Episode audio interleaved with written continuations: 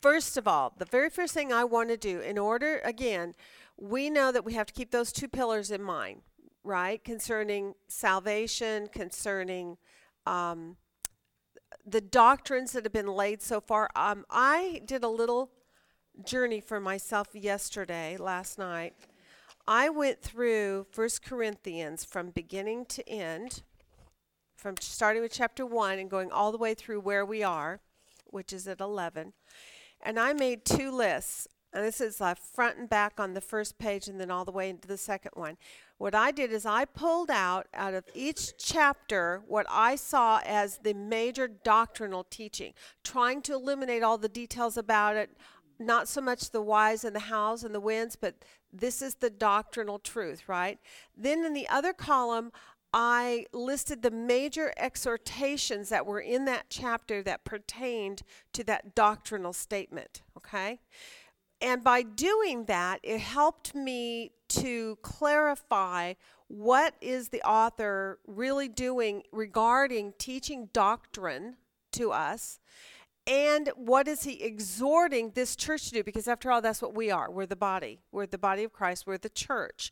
And so if if god is speaking to you and i through this inspired writing he's saying first of all hold fast to your doctrines right? And secondly hold uh, hold up uh, as your higher standing for interpretation what the author's intent is. Correct so this helped me a lot as far as just clarifying what is in here and what is not in here. And that was very enlightening when it came to kind of comparing what I've seen in some commentaries and what I've heard through through some of these messages that I've been listening to, these sermons that are online that you can go in and tap into. Um, when I was done, although this was really good, the, the major thing that came up to me was the emphasis on his message about that love edifies. We we really hit this strongly in chapter 8, 8 through 10. And very interestingly, it, it dawned on me as I was doing some of my homework last night, making out my chart, I went, We're coming upon another love chapter very soon. Which one? Yeah. And all of a sudden, I just went, wow, ding, ding, ding. This, this really strong message to this church is that no matter what it is that you do, everything is number one to be to be held fast to the doctrines that have been taught, right? The truths of the gospel concerning Christ and your salvation and what God has in store for us. All those things are to be held fast, but everything else is to be, as far as the living out of those truths, is to be undergirded with love. And th- the more I looked at this, the more I went, oh my gosh. So when you are looking at a difficult passage like this one in chapter 11, where it speaks about a subject of, of covering of heads, that is not a tradition that we have in our churches today on the whole, although there are some that do but that is not here on the whole then I thought to myself, you know, what we really need to do is number one, go back and review just a few of these principles about how love is edified, how that's demonstrated. In order to streamline it, we're only going to hit chapters 8, 9, and 10, and it's fresher in your mind, hopefully, right? So let's go back and you tell me concerning the fact that love edifies, what do you remember about that? What uh, look at let's let's go back let me just let me just set you up a little bit here let's go to chapter 8 at the beginning of it where he makes that statement about that love edifies right?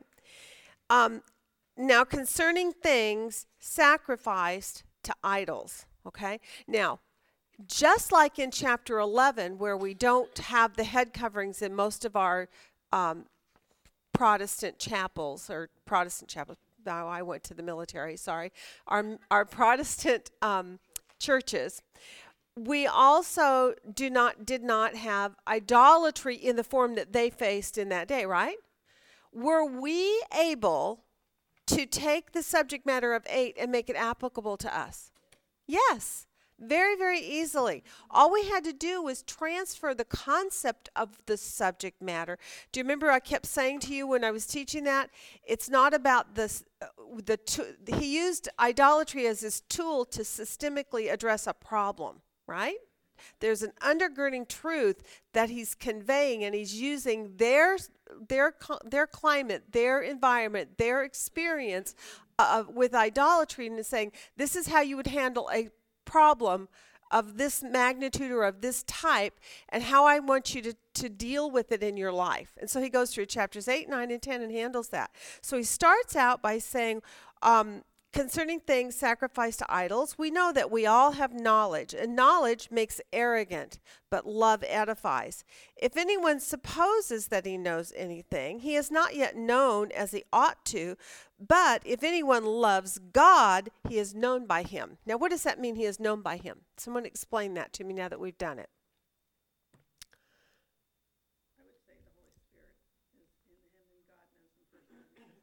Okay, so you're saying that you, Celeste, are known by God. Okay, that's one way of looking at it. Okay, no, but that's okay. It's fine. It's fine. Be- what I want to do is to take this to. I want you to evaluate what he's actually saying here a little bit more carefully. What does he mean by that? Why would he say that in that context of sentence? How, does that message make sense in what he's saying here? That God will know you.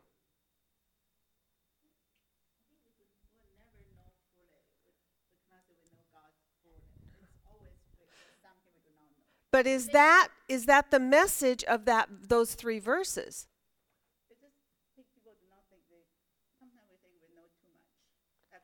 Okay, if you're talking about the arrogant the arrogance quality in contrast to us knowing too much, okay, yes. L-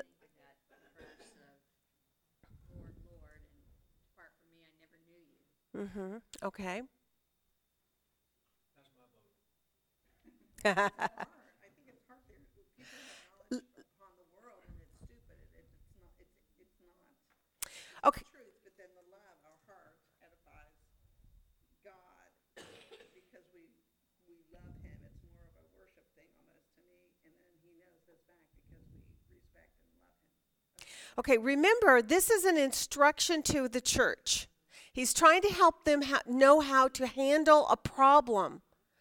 And he's saying then, in your interpretation, that there's no way to really know God fully.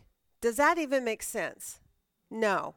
So I want to challenge you to look at what is being said here. I know it's a little bit tricky, but when it finally dawned on me what he's actually saying, it makes perfect sense. So in Galatians, I'm using scripture to interpret scripture. Good job. Galatians 4 9 says, But now that you've come to know God, or rather to be known by God, Okay. come to know God, you are known by God. How about another scripture?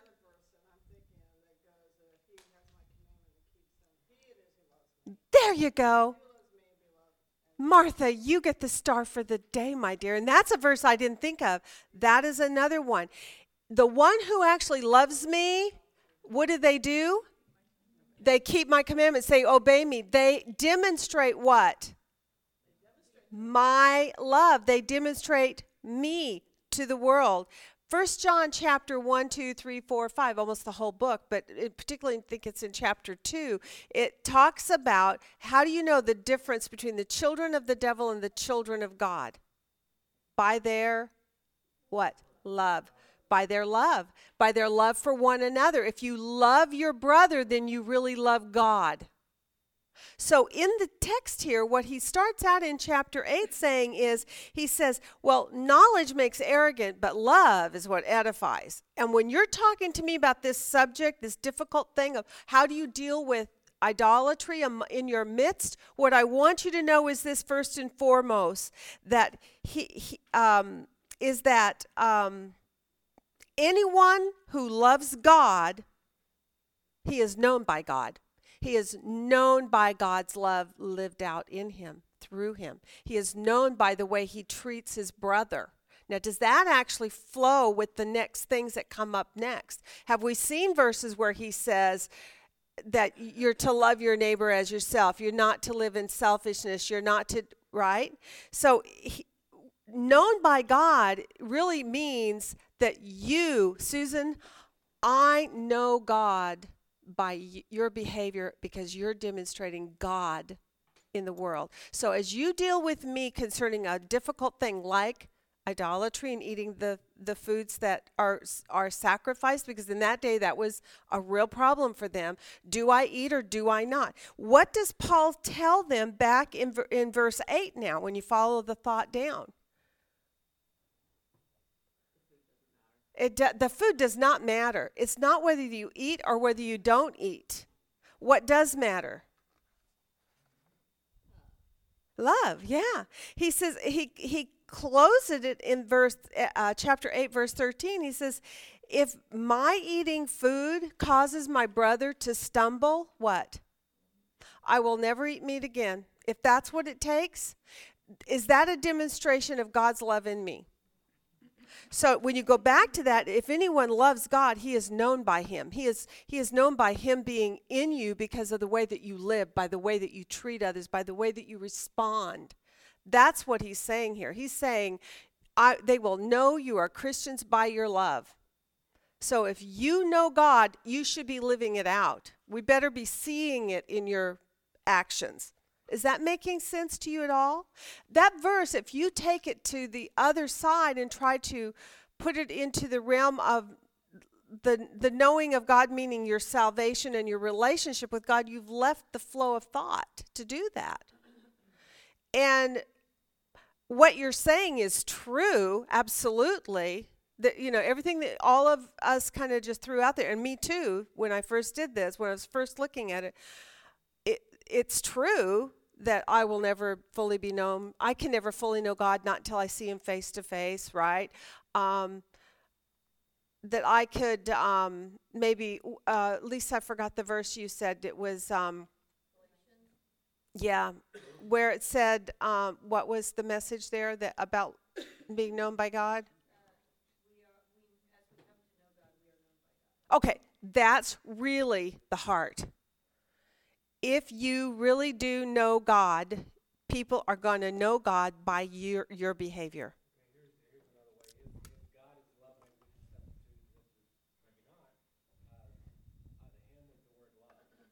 Mm-hmm. Mm-hmm. He is known by him or by his love. Yes, that's exactly what I'm saying. Yes, he, God is love. Right, right. Well, we can take it further and, and go way, way, way beyond. What I'm trying to do is narrow it down so that the flow of conversation makes sense. Because if we leave it and go into a different subject matter, then it doesn't fit with what he follows it with. But if he makes the statement that if you actually love God, you are known by the love of God that's in you. That's true. That's so true. But that's not the qualifier that he brings up. He brings up the qualifier that we need to be known by is love. Okay, so yay. Now that your mind is where I'm at, I want to make a little bit of a list that reviews what we've learned about love edifying. In A1, love edifies. So, um, what did he say in 8 9 then? What do we, be, because of love, what? Love does what? Okay, love uh, does not cause a brother to stumble.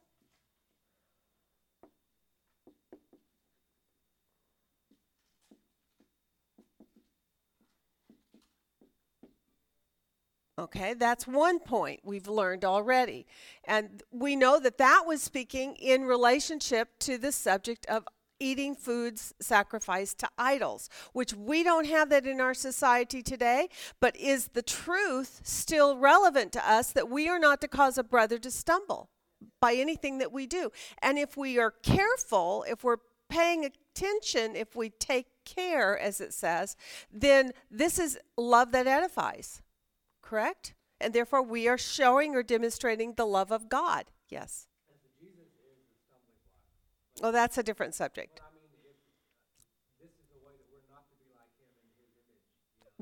Well, yeah, because it's a totally different. Right. Well, and that is really a different subject matter too. I mean, real if you get into the meat of what that verse is talking about there, he's talking about the rejection of the Jews against him and who he is, and that he became a stumbling. So it even though it's the same wording, it's kind of a different subject matter. So I just I don't want to go there too much. Okay. All right. So now go on from there. Where what else do you see? Flip into chapter 9. I'm going to let you just tell me. What do you see in chapter 9 about how love is demonstrated? What is Paul encouraging them to do?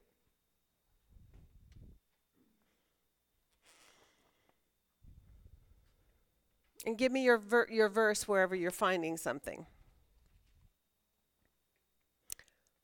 How does Paul demonstrate love in chapter 9? How does he, what does he exhort us to do? Okay. Concerning his apostleship, he had rights, correct? But what did he do concerning his rights? Yeah. So he does. He, so basically, then he does not. Huh? Um, well, in the, all of them in there. Tell me what you're thinking, Robert. It's okay. okay. So it doesn't demand to make use of rights, correct? So this is very interesting because I do think that already I can see an application of this particular point in 1 Corinthians 11. Just because you have a right, women, doesn't mean that you should demand it at the expense of, right? What the, the goal, which is what? What is our goal as God's children? To edify and to love our neighbor and to win souls and to preach the gospel, right? So in 9, um, you said 12 i had 18 anywhere in there almost all of them in that whole thing. Uh, love does not demand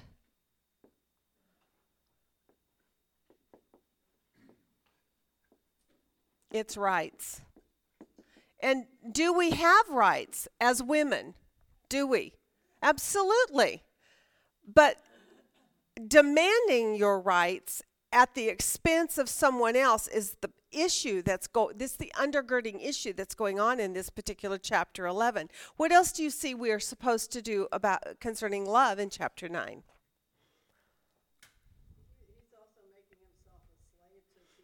yeah. Okay. okay and that's in verse what?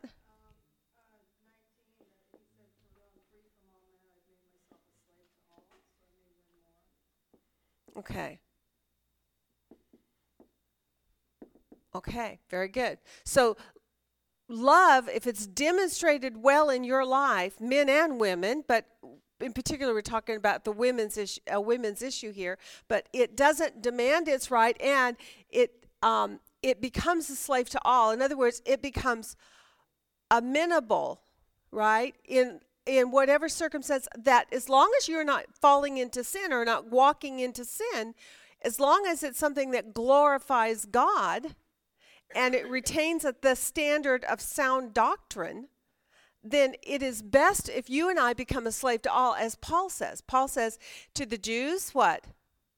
He became a Jew. To the Gentiles, he became a Gentile, right? To those with the law, he acted as though he were under the law. For those without the law, he taught them the liberties and the freedoms, right?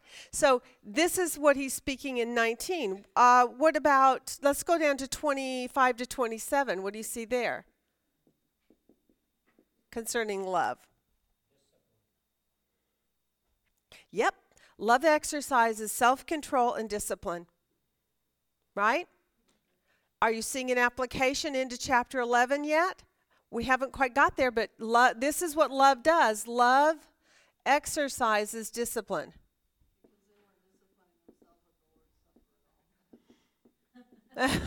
oh boy, they sure weren't. The Lord's Supper was really a mess and and the concept of women apparently there was a problem wasn't there in the church the remember he's answering questions and although he doesn't give us the actual question he just gives, it's kind of like, is it Jeopardy that does that? It gives you the answer and you have to come up with the question. That's kind of what we're doing with it. We're playing Jeopardy with Paul. Didn't know that, did you? okay. Love exercise discipline and self control. That's what love does. So that's how love edifies. Um, now going to chapter 10. You could say also about winning souls. I no evangelists in here this morning, huh? Love seeks the good uh, to win souls, right? What do you see in verse chapter 10? What does love do? That word edify is in 23. That might be a good marker to drop into somewhere in there. Okay, so in 10 uh, 24, love seeks the good of his neighbor. And, and the contrast is, but does not seek after just his own good, right? Or, or for his own good, but he does so for the sake of a neighbor.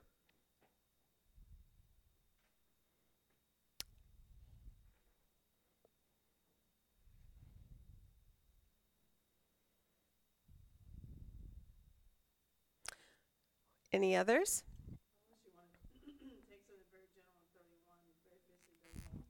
Yes, okay. Love, let's go 10. Um, okay, 31. Love gives God glory, right? Or does all things for God's glory.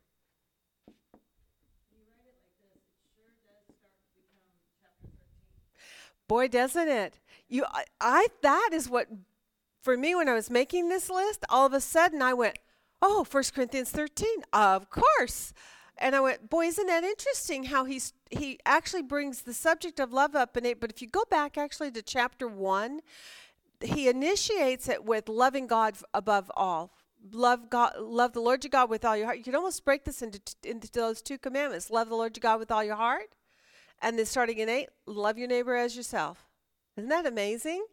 And so, if you really see, I have come to at this point in my uh, viewing of First Corinthians on the whole, it really is the book of love. The whole book is about love, even though it doesn't seem that way in the beginning. The more you dive into it, the the the undergirding message in everything that he talks about is how you and I, as brothers and sisters in Christ, treat one another and what our really our highest calling is is that we glorify god that we please god. And it, the only way to do that is no matter what the problem is that comes your way go down deep and say is this a loving response? Is this going to really demonstrate love? Now here's what's interesting. Remember back in chapter 5 he said about the immoral man do what? Expel him. Is that loving? Why is it loving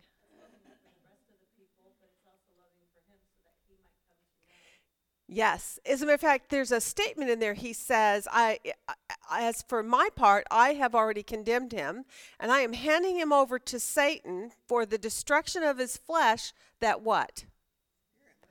That his soul might be saved in the day of the Lord. Isn't that amazing?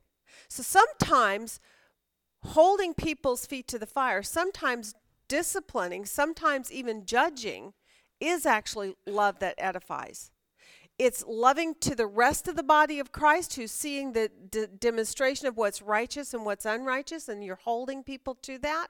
Plus, it also is, in a way, loving to the person who's in that sin. You, what you're going to do by cutting off your relationship with them, in the, in the case of 1 Corinthians 5, uh, um, you're letting him know that there are consequences for that kind of behavior and it's not it's not permittable and if you're in a relationship with god one of two things is going to happen to that immoral man He's either going to do what? Change his way, he's going to repent. Or maybe he never knew God at all. Or maybe, there you go. You're forcing him to decide are you a Christian or are you not? If you actually love God, you need to repent and come back into right relationship, which means you have to live a life of holiness, right? Because God is holy, you are to be holy. But if you're if you don't, then Maybe you were never his, or possibly you are his, but God will do what? Judge you. We're going to talk about that in 1 Corinthians 11, aren't we? Okay, so love gives God. What about in, um, okay, I want to conclude this with a verse in 23, 10 23. What does love know? There we go. All things are lawful, but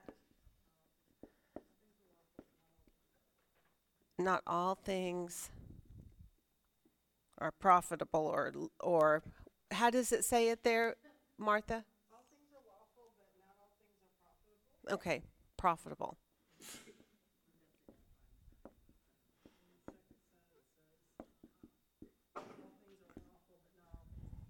Yeah, and that was in which verse? Okay, okay, all right, that's close enough anyway. It's still, it's the same message, right? Not all things are profitable, meaning not all things edify. So now, are you already feeling better about chapter 11?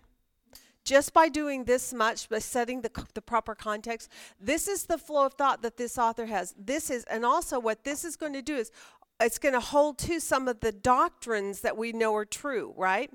There's another thing, another doctrine, just to balance the context with a little bit more with doctrine.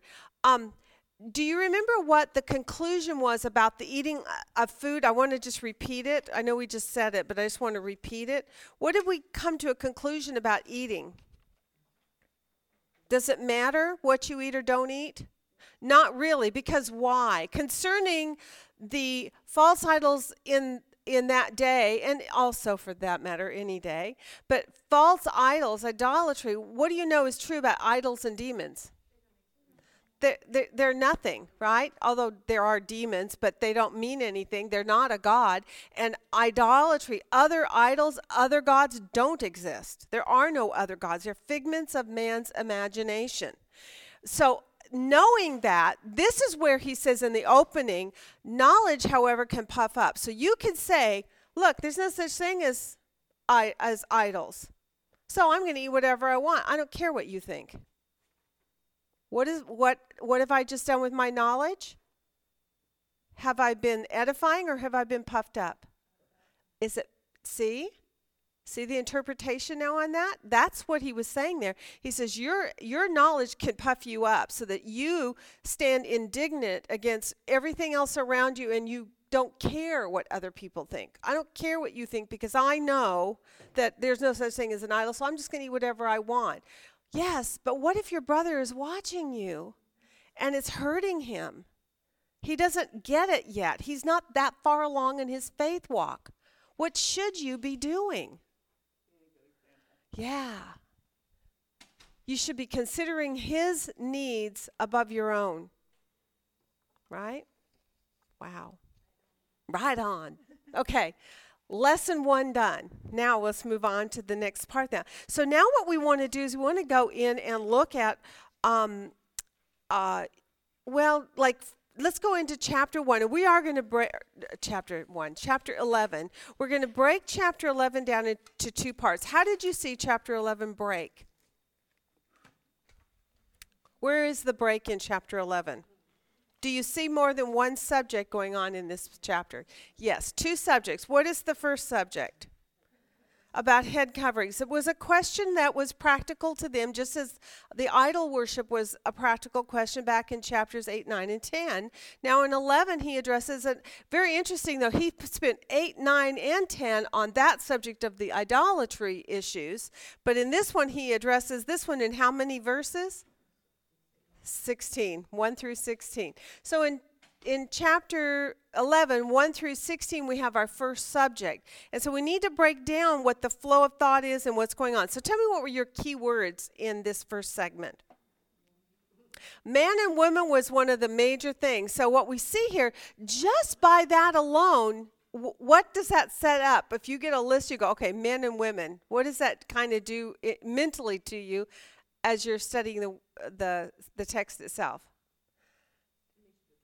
It makes you do a comparison. Or, and in some ways it almost pits them against one another to some degree. It can right? Is this a controversial passage? Yes. Can you see how people who don't really understand it and don't take the time to do what we we are doing it with you know the process here how they can end up taking something like this and making it very divisive? Um, you know there's going to be another real divisive subject that's going to come up when you get into this spiritual gifting, right? What is that subject? And he spends a lot of time on it. What is it? Speaking in tongues. Yeah. This, the, the issue of speaking in tongues to this day is very controversial. And churches have been formed over the misunderstanding of what's said in that about that one particular gift, right? Because they take the context, they they remove the points or the bullet statements that they want out of the context and try to make some doctrine off of it rather than holding it back to the the full counsel of God's word when you look at the subject of spiritual gift, there are four major passages that teach on that as a subject matter. And if you do the spiritual gifts class inductively, you get all four of them, you pull them all together, and you get the full picture of what the purpose is of spiritual gifts, how they're received, who gives them, what they're for. And when you do that and then go back into something like 1 Corinthians 12 and 13, you get a better picture of understanding. So we are going to go now through this. uh, I think what could be difficult, I don't think it's as difficult um, once we retain our standard and hold to um, um, the the doctrines that we know are true. The first doctrine that we know is true. It doesn't matter what you eat or don't eat. I, I was asking earlier, is there another passage that supports what he says in First Corinthians? Yes, there is. First, uh, there's several actually, but Romans 14 is almost a parallel to the, that subject about the eat, what to eat and what not to eat. He says, "Now, except the one who is weak in faith. Remember the weak brother, right?" But not for the purpose of passing judgment on his opinions. One man has faith that he may eat all things, but he who is weak eats vegetables only. Let not him who eats regard with contempt him who does not eat. So again, when you start treating someone with contempt because of, of something that they are holding to, how would you describe that relationship? How would you would you take a person that you see as running uh, basically their life through an attitude of contempt or um, uh, disregard for other people's opinions or, or thoughts? How would you describe that person? Yeah yeah very good. That's a good one. Narcissistic would be one because it's all about me right and so, and so I would say that first that Romans 14 passage shows us a direct contrast to what he is being sa- saying to us here and that is that if you know God you're known by him. You are known by his love, by the way that you treat other people. Okay, now tell me what you see in uh, those first few verses in 1 Corinthians 11. I think the very first verse is what sets it up, the imitators of me, just as I am of Christ. I think that, as you're talking about context, I think that is your context. Okay, I think we could actually add that up here. Paul begins in 11 1 be imitators of me just as I am of Christ. Now, has he said that before? And where was that? F- Four something. Uh, four six. yeah, flip back to chapter 4 verse 16 he said it in 416 as well. So he's and this has been really kind of neat the way and it's very pauline. He often in his um, in all of his teachings he'll he drops in a little hint about about various kinds of things and then he comes back around to it and picks it back up again and adds to it. So that uh, very often if you want a full picture of certain things you almost have to pick up on these key subjects or these key phrases or, or statements and then go back and pull them all together in a list and get the full picture of what he's saying but he's saying basically be imitators of me just as i am of christ he is saying of himself therefore just what he said in chapters 8 9 and 10 that he becomes a what servant to all. He becomes a Jew to the Jews. He becomes a Gentile to the Gentiles. He does all things for the sake of the gospel. He is living his life out to honor God. So be imitators of me just as I am of Christ. So in doing that, being an imitator, he gives um he gives them that first well, I, I'm just going to put one, verses one and two. That he he first says is that he praises them because why? What is it that he exhorts them for actually doing? Holding to the teaching, to the traditions that were taught you, right? Now, you and I looked at that word traditions. What did you come to conclude about what that's talking about? What kind of traditions is this? Is this traditions of men or traditions that are about God and of God? Uh, that's right. We're not talking about, tr- see, because this is an interpretation. Did you find that? That some of your commentaries said, oh, well, y- you know, what they're talking about here about these head coverings, this is all about the traditions of the time, and that's why it doesn't apply to us today. Does that make any sense at all to you? Why God would inspire a passage that has no application for us? And why would it be in the canonized word and retained for us all these generations later? There you so the fact that he says hold firmly to it is a clue, isn't it? That he's talking about something more than the traditions of men. So he's saying, I'm passing on to you traditions, but what kind of traditions are they? Does anybody have those scriptures handy that you could go back and look at by chance? On the traditions? It's on day two, page 86.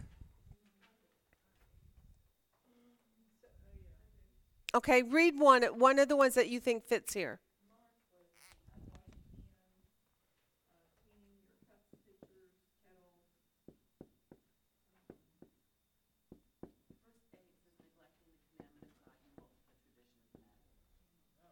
Yeah. So that one was the contrast. And then how did he follow it up?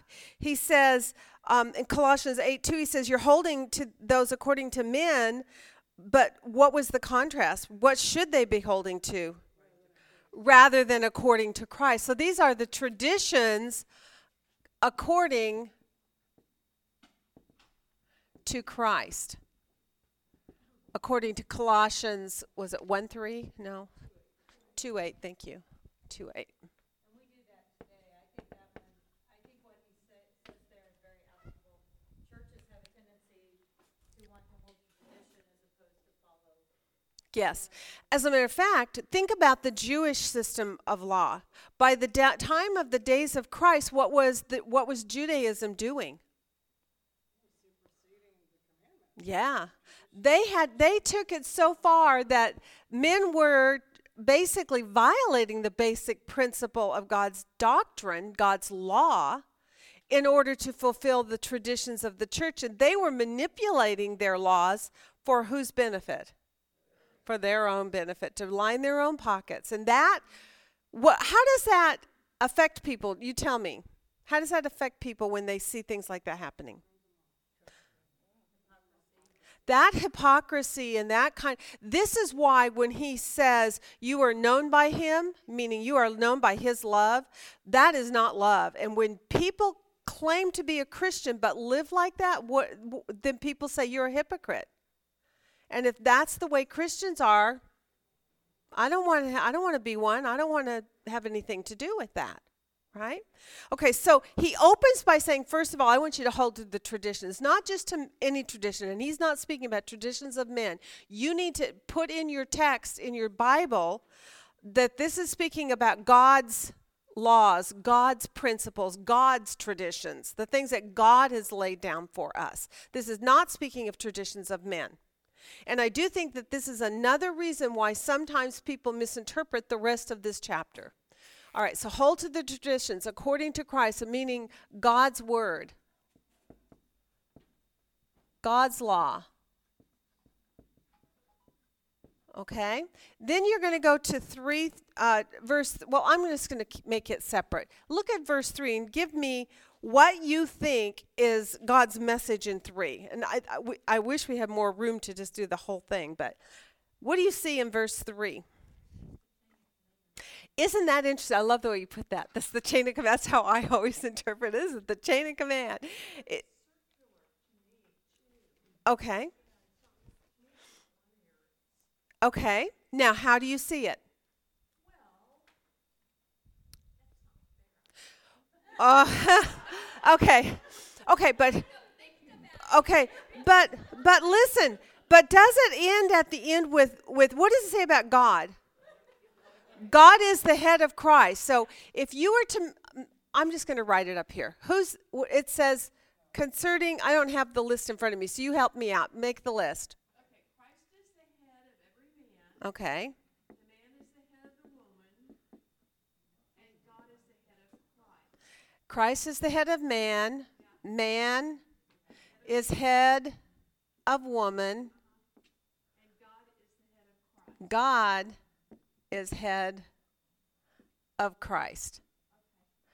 Okay, now, would you say so we got top we have the top we have a systemic so we have women down here at the bottom of the pecking order. Is that how you look at it? That there's a pecking order here and a, and an order of importance? Men do look at it like that. Some guy at church, it is, they quote the, I think first uh, Timothy, like two fourteen, he asked me to her. Oh, yes, exactly. You're right. You are. Let him in church. Is that so, Sarah? Is that a correct interpretation?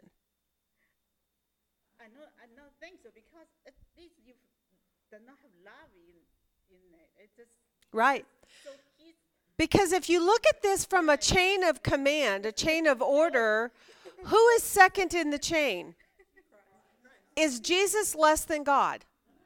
Is his position demeaning or under the foot of God so that God tramples on him or or in any way is superior over him in an attitude of arrogance or this puffed up knowledge that we've got here as a context?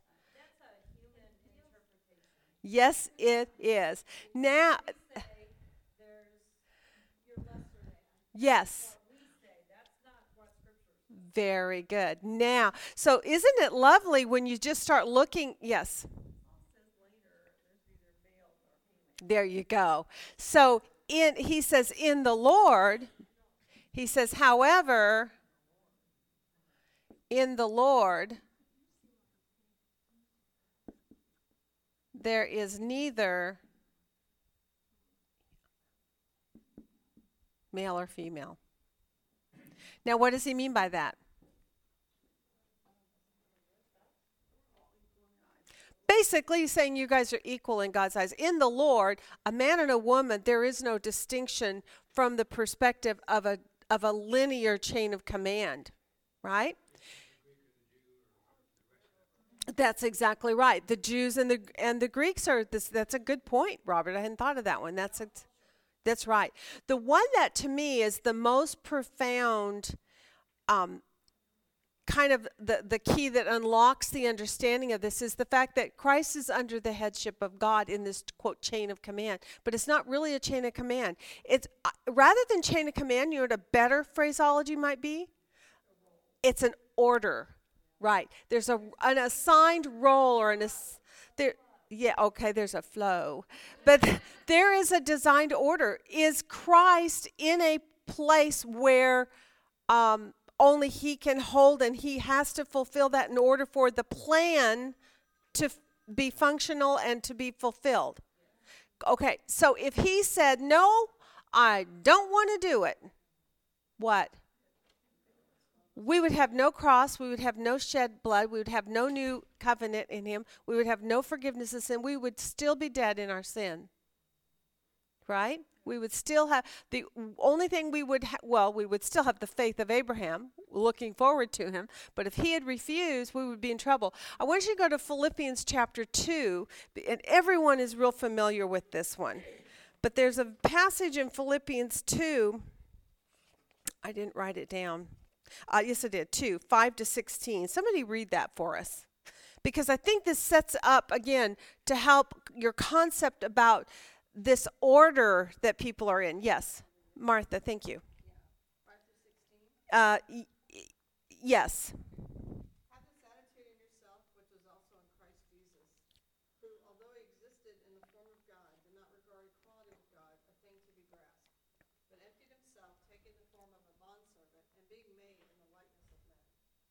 Found in appearance as a man, he humbled himself by becoming obedient to the point of death, even death on. For this reason also, God highly exalted him and bestowed on him the name which is above every name, so that the name of Jesus, every knee will bow of those who are in heaven and on earth and under the earth, and that every tongue will confess that Jesus Christ is Lord to the glory of the Father. Wow. Does that sound to you like a subordinate position? Isn't that amazing? So, just by observing the test and asking a couple of questions about this quote chain of command, but it's really not a chain, it's an order and it's a position. I think that once you see that, then you're going to get into these next verses and be able to handle them correctly as is intended for him and his audience. back to your opening point of love edifies. You know, it's when all of that order is done in love, nobody's injured, nobody's taken advantage of, nobody's exploited. Right. And there ha- would you uh, actually go so far as to say there really does have to be some order? Have you ever been into a friend's home or a per- or into a work environment where there is total chaos? I remember a, a- uh, one of my uh, children's school teachers. Uh, oh my gosh, it was total chaos in her room. I went in as a helper. I only helped twice. I couldn't go back. I I was so frazzled because of it. The kids are running helter skelter. There was absolutely no order and there was no discipline. My daughter was a wreck, and it's no no wonder why. In the end, I was trying to get her out of that class and. Um, the lady retired out of the blue. Thank you, Lord. And she got a new teacher. But it was crazy. When you have chaos and nobody has an order or an assigned role, um, Lois, you're the administrator, uh, you know, par excellence. How important is order and having things in a system for you to be able to actually accomplish?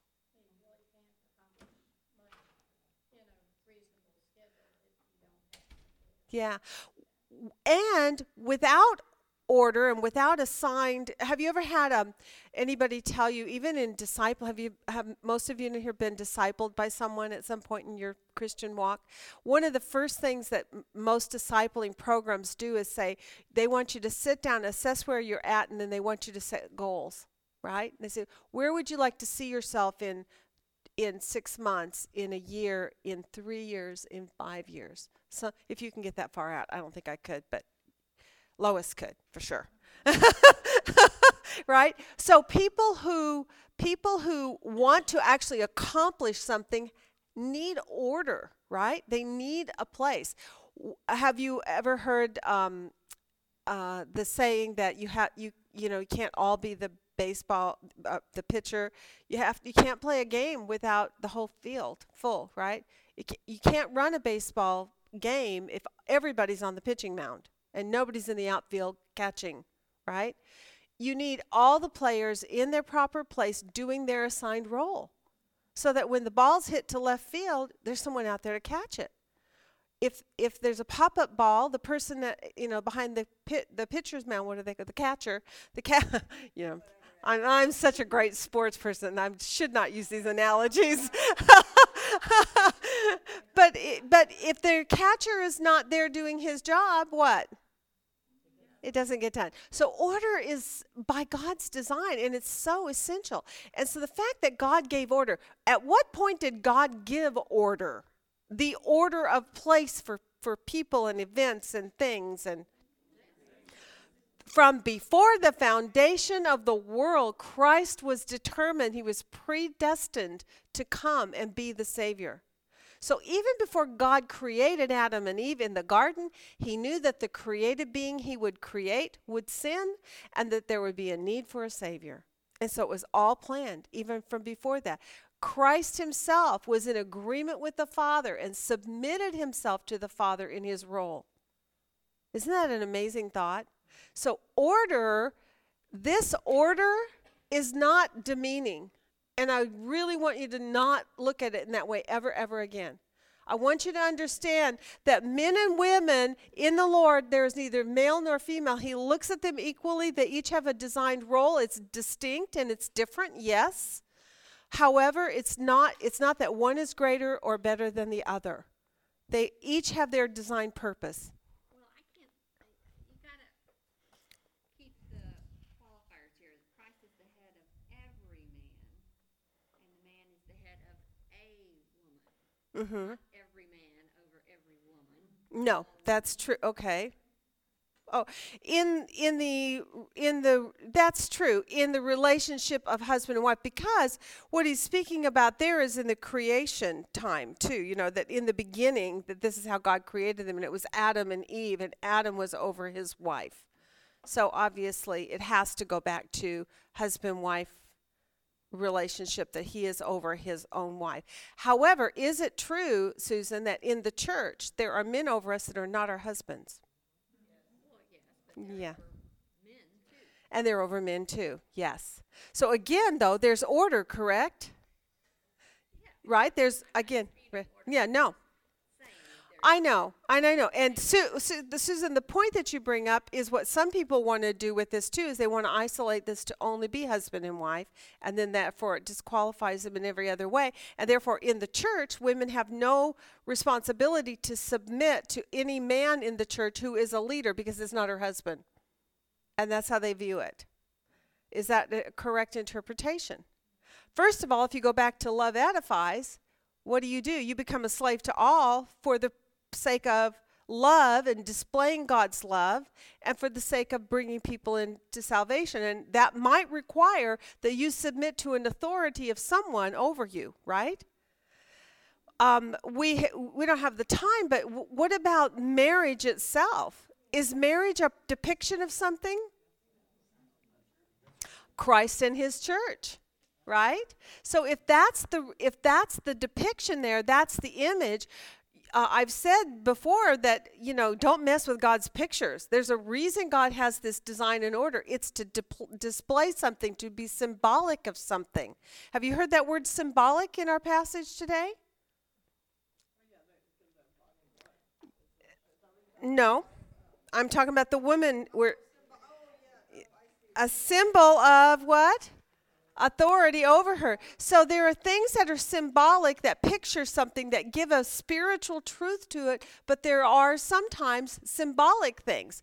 In a marriage, we have the symbolism in the relationship between a husband and wife and how it relates to Christ in the church. And the comparison is made there. It's not, you know, it's not comparing apples and oranges. He's actually saying, I want you to make a direct comparison that just as Christ loves the church, the husband is to what? Love his wife. And just as Christ is the head of the church, what? The man is the head of the wife. We see all this in Ephesians chapter 5. So there are designed roles. They're for the purpose of order. They're for the purpose of accomplishing a set or predetermined goal or program, right? We know God has one. And what we see here then is women are not subo- subordinate in a lesser position, but they are in a dis- distinct, by design, a distinct role. Right? All right. So, and by by the very nature of things, we see that. So, I'm just going to put on here. He, um, God is the head. He actually repeats it at the uh, down at the bottom. He says, not only is he the head, but God is what in verse 12? Everything originates from him. God is the head. All things originate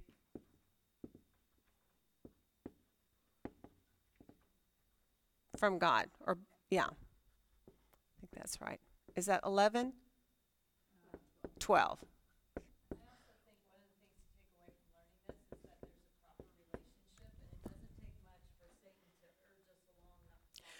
Absolutely. Just just this right here has been perverted so much that that, that therefore two things can happen. Either women feel demeaned and people women who already have within them a contentiousness just by nature, some do, some don't.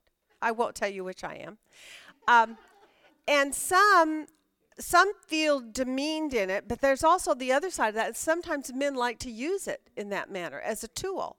And so then that causes what for women to do? To rebel against it. Yeah. Or to submit it and become doormats, right?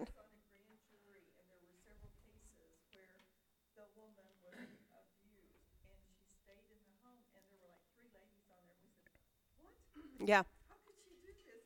And the district attorney said, you don't understand the mind of a lady that's been abused by a man and she feels. Mm-hmm. And if she has any religious background that's taught her that she's to be, yeah. Yeah. She should have read 1 Corinthians chapter 7, right? That says you can leave, you just have to, you know, not remarry. All right. So, all right, I'm going to erase this so that we can move on because this has been this has been really good. Already we've got some great foundation. So, he says therefore, now he goes on and he says, now in 4 to 6, what is the message? He's giving an instruction to women.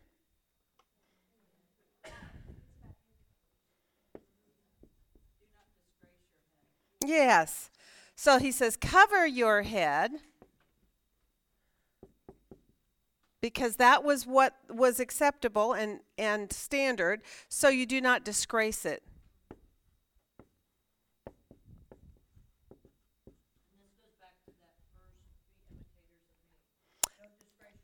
Yes. Isn't this a neat thing how this flows once you get the, the real message going on here? Seven to nine, he says what? What are men supposed? Now there's an instruction to men now. Before it was an instruction to men or to women. Now he says about men. Men what? Do not cover your head. Why? Now, this one takes a little bit more working through, but why?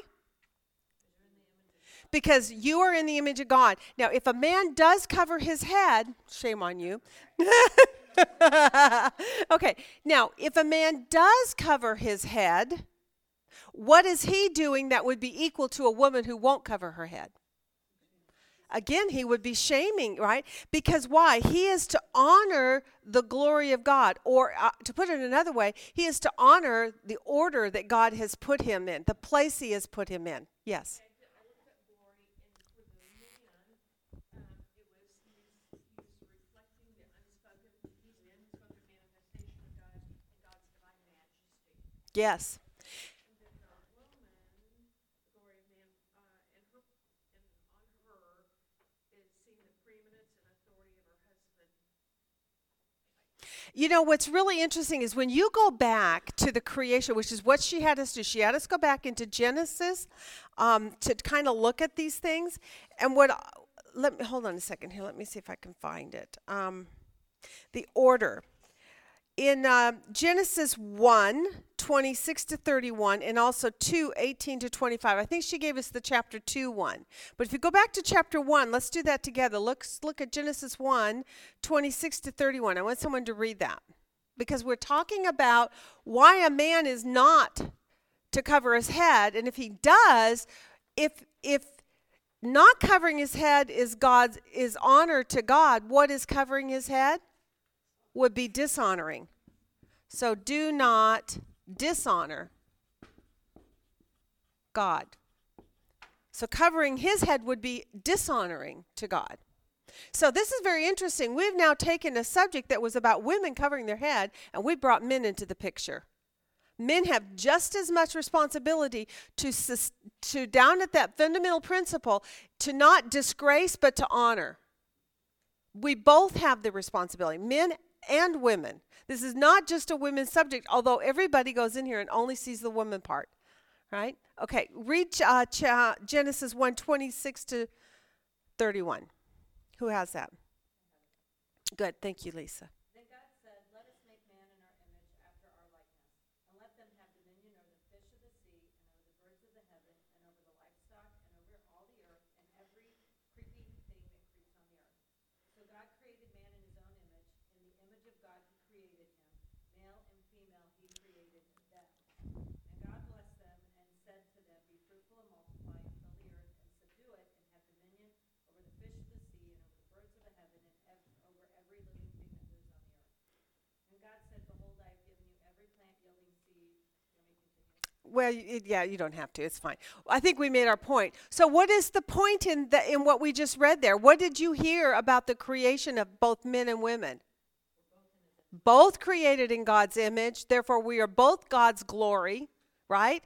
However, in the context of this passage, what he's actually talking about, he, he's not saying man is in is the glory of God and therefore women are not. That is not what it's saying, right? It's where we go with it, but that is not what is actually said there. He is simply saying if a man covers his head, what?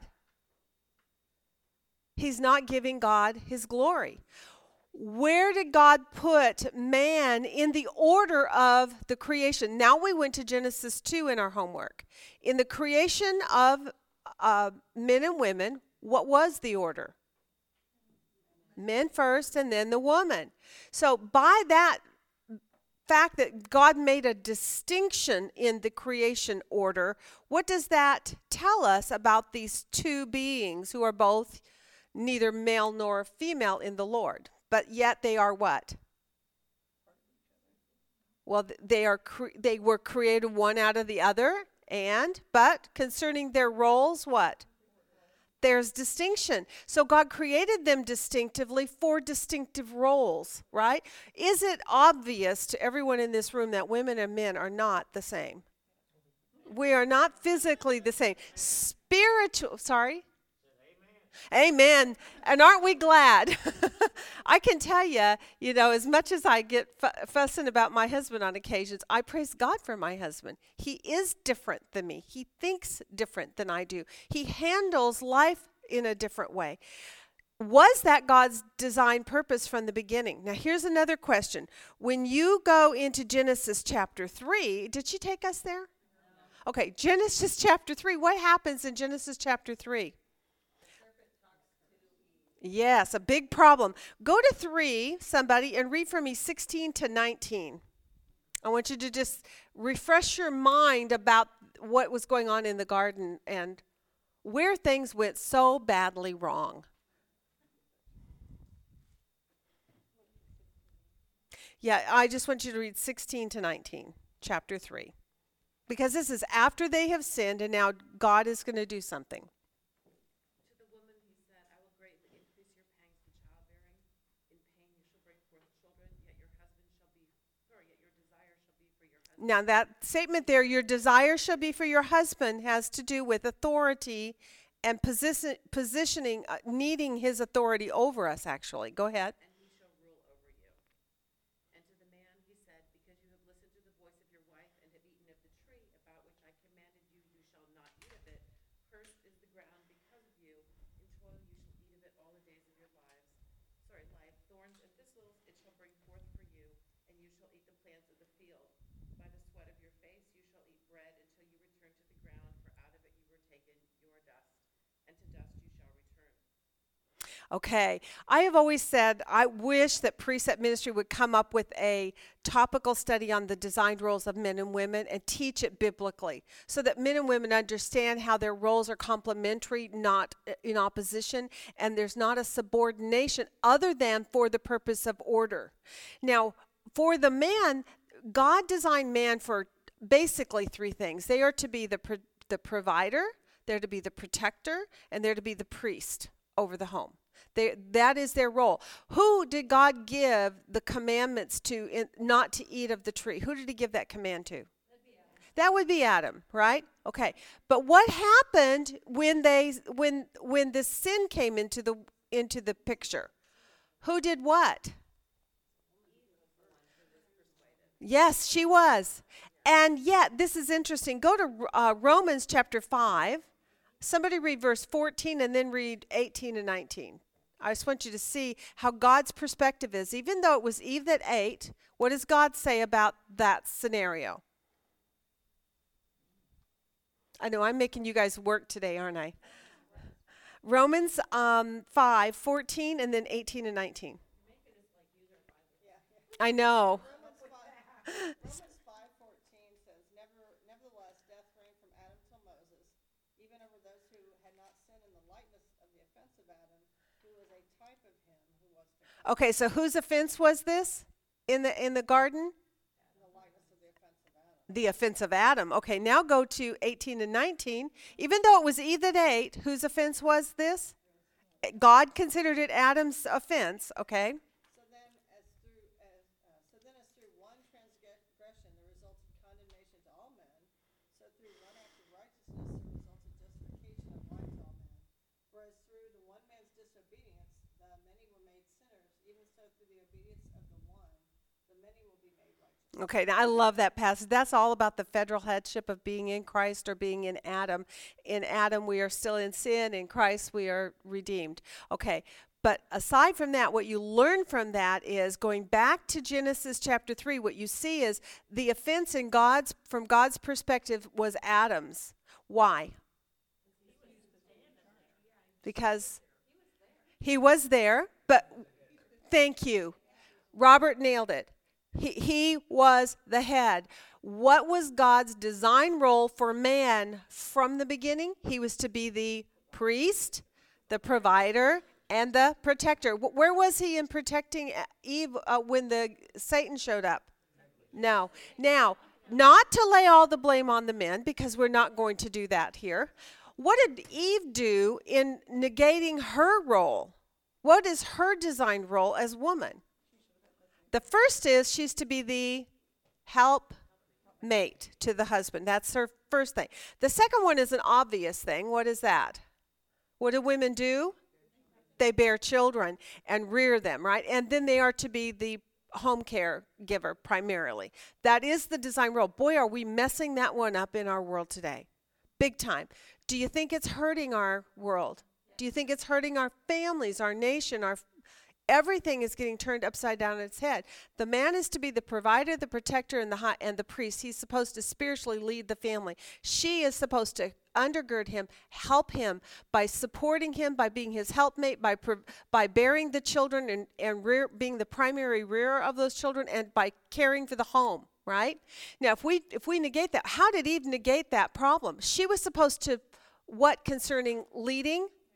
No, not leading. She was supposed to what? She didn't go to her husband. She didn't let him lead. And he didn't protect her. He let her lead. Yeah, watch it. Watch it.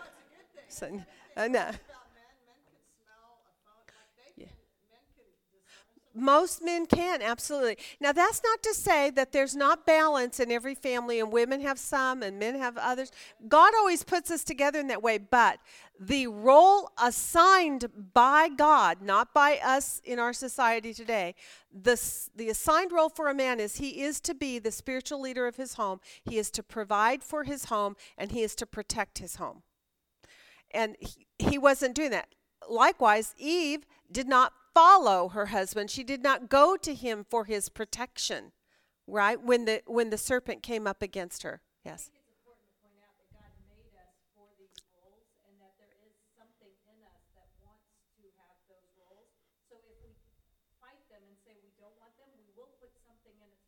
That's exactly right. That. Perfect segue, Lisa. What do you see in chapter 11 that demonstrates what she's talking about? Is there a rebelliousness that undertones this?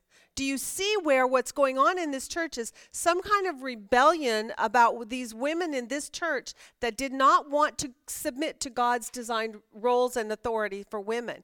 Even though the symbolic subject matter is the covering of heads, it really goes systemically deeper than that. It's about contentiousness. Did you mark that key word? What somebody look that word up and define it? Anybody? I have it somewhere if you didn't, but I was hoping you did. Okay, strife loving, very interesting. Um, strife loving. Um, let me see if I'm going to find mine. looking for contentious. Where is it? There it is. Contentions. Fond of strife, contentious. It also says quarrelsome or argumentative, right? So, in the case of Eve and Adam in the garden, do you think that Eve was striving against and being contentious toward Adam's role as her provider and leader, or as her protector and leader in those two roles? Do you think that's what led her to go and be the, become a victim then to the temptations of Satan? I'm I'm a, I'm asking very rhetorical questions here. The the answer is always yeah, yes. Pardon? Jesus, Jesus loving God and all that. Yes, in covenant. That's right. Okay. All right. So now, okay, so having walked through that, God's creation order, I just want you to say it's not a punishment. God did not put, put women under men because of a punishment. Was it already in place before the sin occurred? Before God said to woman, This is what I'm going to do because of this sin. None of that was in play when God created them. He created man first, he created man, woman second, and in that design order, that's how it was. That's how God sent, said it. That is why, because God said, Christ is the head of man, man is the head of woman, and God is over Christ. But don't forget this men and women are the same in the Lord, and God is the originator of all. It puts it brings it back down to an equalizing thing. This is not about subordination uh, or demeaning, it's about roles. It's designed roles. Isn't this a great lesson? I love this. Huh? Yes, it sure is. And it's sad and a lot of it is because number one, people are not studying this the way they should to get the context down and to get the understand you know, look at how many verses we had to pull in. We had to go into Genesis, we had to go into Ephesians, we went into I think we went into Peter. You know, if you don't pull all these things together and again, set the standard of doctrine down. What did God design from the beginning? And in the beginning, when God created man first and woman second, was it to be mean to a woman and put her under the thumb of a man? No. It was just a designed order. And what that designed order shows us, reveals to us, is we're distinct in some way. Although we are the same in, in the Lord, in our relationship with the Lord, we have dis- distinct roles to play in life.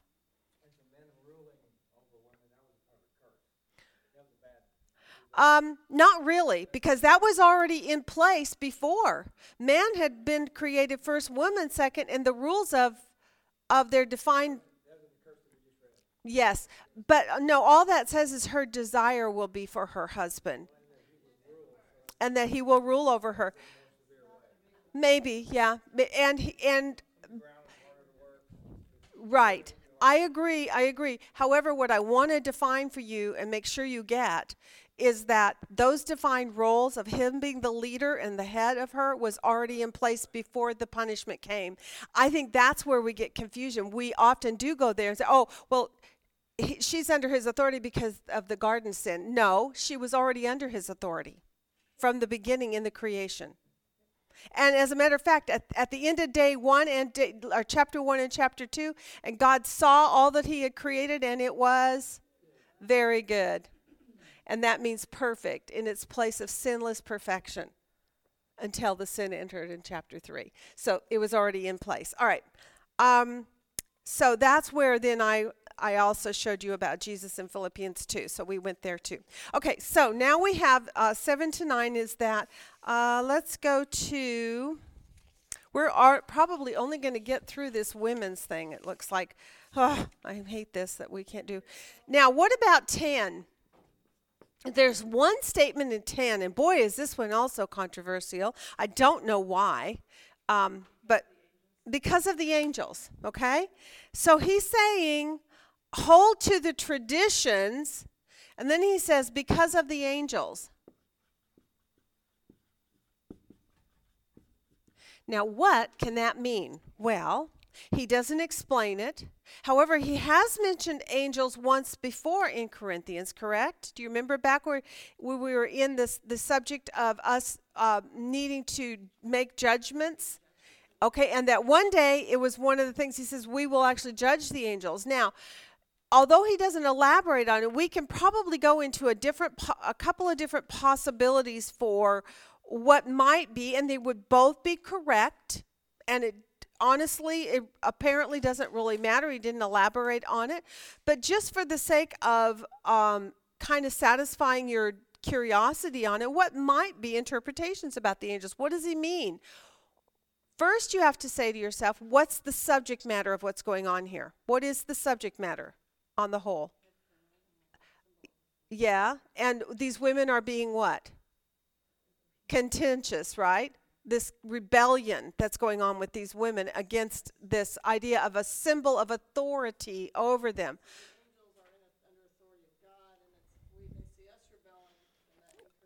Yes. Is there ever a time in history when the angels rebelled? Ah, yes. So maybe maybe it's speaking about that. That remember, don't re- don't forget the angels. And by the way, let's see. Um, it is in. Hold on a second. It's got the wrong page here. Uh huh. Good.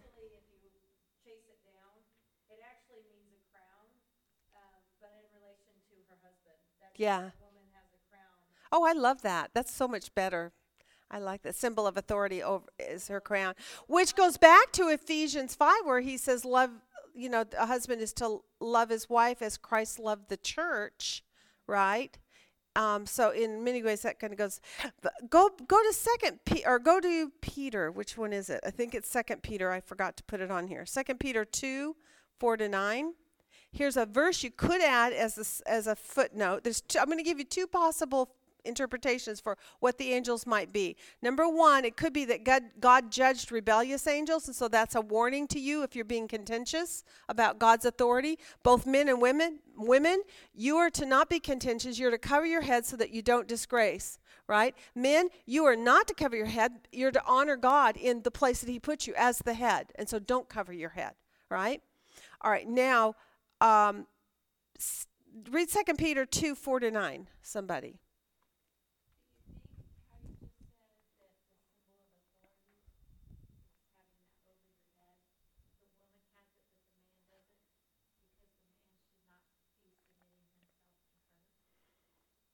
Yes. The what the what it is is this is an first of all the word symbol tells you something. It's an external symbol. We need those, don't we? For us to kind of remind ourselves about things. It's just like wearing a wedding band. It's a remembrance that you're in a vow or in a covenant with someone and not to violate that. So in this case in the early church, they were wearing coverings on their head in the worship service and it was a common practice that was understood that it had to do with authority over and w- when we get into spiritual gifts you're going to find out women can speak in as a matter of fact in this what does it say about when women are to cover their hair specifically? When they're praying and when they're prophesying. What does it mean to prophesy? It's declaring the truth of god. It's sp- preaching. It's teaching god's word. A woman can stand in the church and preach and teach to men just as long as there's an authority over her head and it's understood that she's in subordination to someone within a church context it would be who? Who's my yes my head is the pastor. He's to be my authority right that i answer to. Okay that's a perversion again and and what they did is they took tra- they made a tradition of men. They took something that god said. It's kind of like the phylacteries and those things. They used yeah. So okay yeah don't go down that rabbit trail. Okay second peter 2 4 to, 4 to 9 who has it? I want you to read it.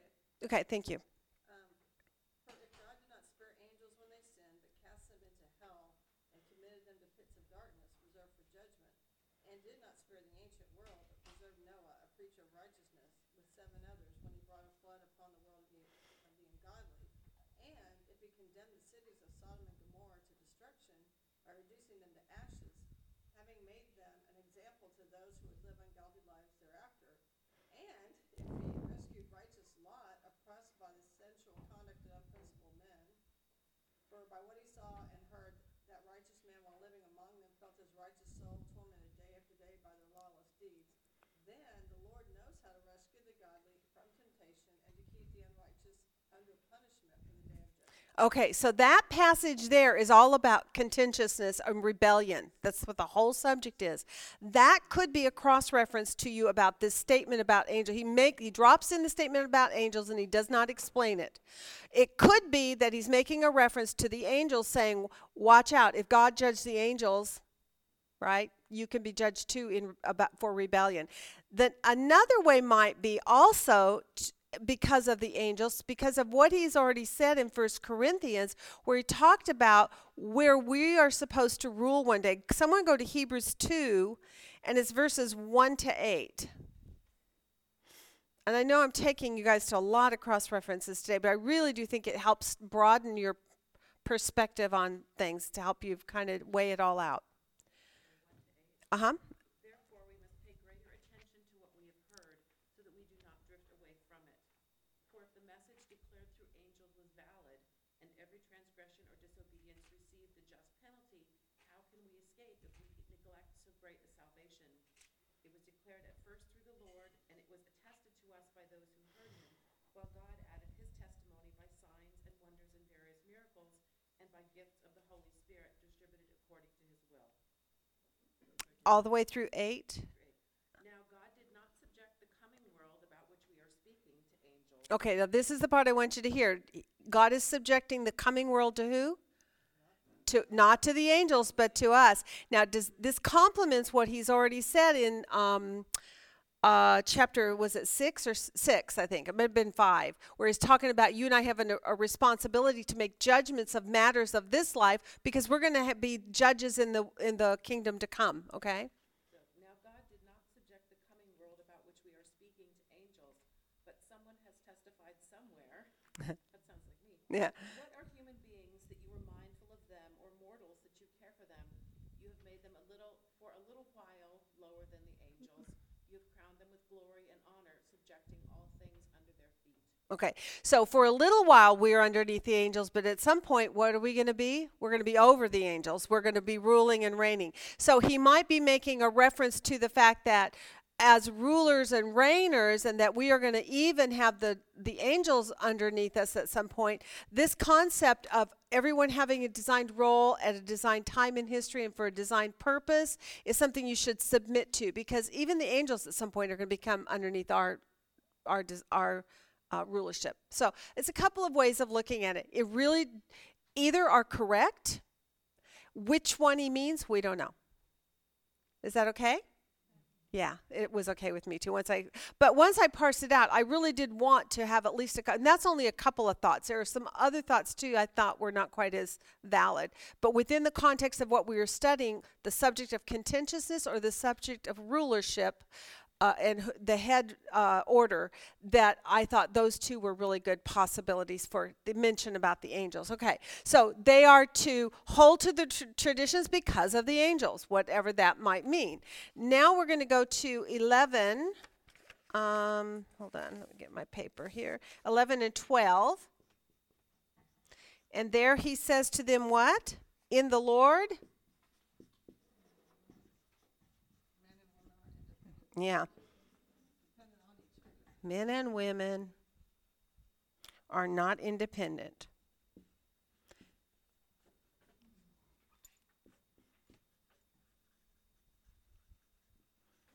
And I don't have room for the last one, so I'm just going to say 13 to 16. Therefore, what? What's, your- what's the final teaching he says? Hold to these traditions. What does he tell them to in verse thir- 13 to 16? Judge for yourself or don't be contentious. One of those. Right? Okay, so that gets you through that first half. The second half is going to be a little quick longer. Now, I'm going to give you though a list of 5 things and they're on, they're on my chart so you don't have to write them down. I'm just going to run through them really quickly. This was a commentary that gave an apologetic he showed how Paul apologetically laid this out as a valid reason why women should wear a head covering at that time in the church. This is what was he said. He says number 1 because of God's ordained order of headship. You should submit, right? If you've got a man over you and he says this is the way it's going to be, this is how I want it to be done, if it's not violating doctrine, it's not taking you into sin, what should you do? Just submit to this because of God's design order. Secondly, God's creation order is another evidence why we should, because the fact is, God did put the man over you. And if this is what the man's world or man's law or the church's law, if this is what they are requesting, then you should do it. It's not a punishment. It's just all it is, by the way, in that one verse, I think it was in 10 or 11 or 12, right, right in there, it's a symbol. It doesn't do anything except show that you are submitting to God's design order of things. That's all it's doing. So if you if you join a church and they want you to wear a head covering, what? Do it. It's all right. Wear do it. Okay, number 3, the third thing he mentions is Oops, my page is missing. The angels. Okay, so he he talks about the angels again. Doesn't give, you know, any kind of elaborate, but we did. We went through a couple of things to give you some point. But the third thing he uses as an apologetic reasoning why women should not rebel against this idea of wearing a head covering in the church at that time was he said, Look, think about the angels. Just kind of think on that for a second. Number four, long hair was another thing he mentioned. Did you notice? He says, Well, if it's a shame for a woman to shave her head, um, then you, by the nature of that, it shows you that long hair is given to women as a covering. Um, and I- I can't totally get into his mind on what he all implied on that, but basically, he's saying here it's a universal and timeless identifying mark. The long hair of women is. And um, the fact that women have this long hair, the idea of putting a covering over it apparently is something that just by its very nature, you should understand it by. Does not even nature teach you that this makes sense, is kind of what he says.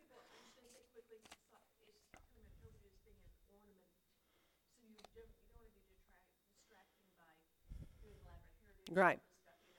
Right. It's very interesting. Did anybody go online and do some research and about Rome and Corinth and the head coverings of that time? If you didn't, it was very interesting. I spent probably a day and a half looking at some of that stuff. It was really good. Okay. Um, uh, so here it says it's a un- long hair is a universal and timeless identifying mark. Uncovering her head in church worship was as disgraceful as it would be to shave her head. And so basically, it's a point of obvious agreement that a woman ha- who has long hair and the idea of covering her head, it just makes sense. He's just saying by by nature you can come to that conclusion. His fifth apologetic point was it's proper in all the churches. He, he says that. He says a head covering for women was a proper and accepted practice for worship in God's house. And Paul taught, uh, uh, and Paul taught that. Uh, and it was held as proper to do in all the churches. He says this in verse 13 and 16 if you want to look at that. He he makes this first statement in 13 judge for yourself is it proper for a woman to pray to god with her head uncovered and his his rhetorical statement is that yeah uh, the answer is yes it, it would be improper for her to do that so it's proper for her to cover her head but then he says in 16 but if one is inclined to be contentious about what's proper in churches in that day. He says we have no other practice or have, do have the churches of God. So there was an earlier statement, I don't remember what chapter, did I mark it? Um, where he said the same thing. You know, I teach this in all the churches. You know, these are universal things that were going on in the churches at that time. Now, in our churches today, women are not, uh, by and large, wearing hats or head coverings anymore uh, somewhere along the line, those contentious women went out. And now here we are today. But does it matter if we don't cover our head? Is this a sin? No, it's not. Why not? Tell me. I want to hear your apologetics on this. You have freedom in your liberty. Does anything in the external cause us to have a right or wrong relationship with God? No. It's all about the heart relationship. So again, you don't violate your doctrine about what you know makes you right before God. It's not that. Now, if your if your church finds that you not covering your head is a sign of disrespect or by the way, men, if you sh- you come into the church or into any covered building by military men know this, what are you supposed to do with the hat? Why?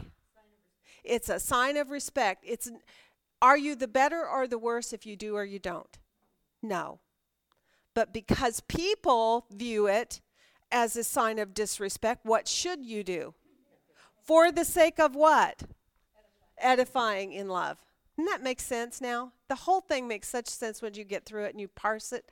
It really is not, I don't think it's as difficult as it, they seem to make it. But there are some people who who want to teach that if women are not covering their heads, they're in some great sin. Well, if you go to that church, please cover your head. And it's not going to hurt you to do it. You're just simply being submissive.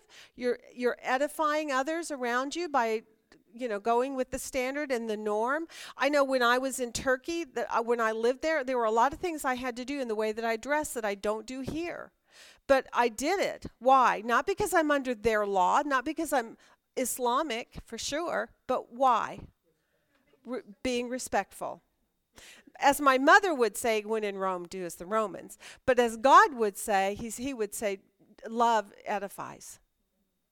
If you are going to just be respectful and kind, and if you want to draw people into salvation, you can't do it by being contentious. I think also a good point is, is, you know, having been overseas and worked a lot with Muslims that have become Christian, their traditions go with them into the Christian church, and so they're wearing burqas in the church. and Yeah. And for us to automatically say to them, Yeah. you have to get rid of it all because you're Christian now, isn't loving No. because we're not Right. looking at them and saying, They're living in an environment that that's not, and that would be total disrespect. And their husband would even be beaten on the street for allowing their wife to do that. I mean, it's a it's a whole. This is why I think he's got some of these things in First Corinthians for us. Is for us to understand there is a systemic message here. The underlying message is about love. How are you edifying the environment in which you're entering into in in your faith walk, and are you showing respect and honor to God, men? Do not cover your head it's dishonoring to god. Well you know if you wanted to be really sticky on that and get it get it out there in the whole world it would be you can never wear a hat. Now does that make sense? No it doesn't. But yet he's saying in the church men what? Do not cover your head. But again it has a lot of it has to do with the tradition that was going on at that time. Yes? Made a good point about the yarmulke. Yeah. Well we I was thinking, because the Jewish nation before the, Chris- the church, yep wearing yep a hat. yep And then they, now says do not wear a hat. Mhm. So I think it is kind of interesting how it, it's flip-flopped. But I do know people that are Jews for Jesus type of thing, a lot of times they still wear their yarmulke. in order for edifying in love. Okay, yes, and so and as we said earlier, a lot of those traditions like the yarmulke and the covering of the head, they took scriptures and pulled them out of context and made l- human rules about them. And that's how they're living. And so those sta- it's just like though today we're living under a standard. Our standard is women do not cover their head in church. Right? And does that make us all great big old fat sinners? No, yeah, we already were. Thank you. Oh, you are so good. Very good. Yeah, we already were. We already. But on this one subject, does this mean that having studied this, that we should all change our, our way of doing business and put a hat back on? Or put a head covering on? The answer is no. You know what's very interesting is as a woman teacher, now this has been a slow process, and I'm very blessed to live in the age when they have allowed women. There has been times in history when I would not be allowed to do my teaching in the church. I would have to do it privately with women, but I could not. You, men could not come. But this is what's great. I know Pastor Rob, when he was still here, he's the one that kind of went through this transition, and he finally came around and changed the rules at our church and said, yes, women can. But we are still struggling with it in some of our older groups. Some of our classrooms are still you know, a little resistant to that because the men have always been taught. And so, out of respect for that, do I go into my classroom go, well, I God says I can, I'm gonna. Do I do that? Why not? Okay, I am still under the authority, and would that be a love that edifies those men who have been taught in that manner and still hold fast to that? No. But it's going to be really cool because when we get into spiritual gifts here uh, real soon, which in these next few chapters, um, we're going to see why the gifts were given, who they were given to. But even in this chapter itself, it tells us when women pray and when women prophesy, they were to cover their head. So, what does that tell you about women praying and prophesying in the church? You're all good. But somehow men have negated that part and just went to the women cover your head. But they forgot about this part. Men also have a duty, right? In order that they not dishonor God. And we do it so that we will not disgrace God or disgrace our husband, the head. Was a good lesson. I wish we'd gotten to the Lord's Supper. Does anybody have a question about any of that Lord's Supper? And I thought it, for most of us, it's such a commonly understood passage that we would really not struggle with it. Should we cover anything specific? Is everybody good? I thought you would be, and that was why I went ahead and spent most of my, or really all of my time on this. I'm so sorry.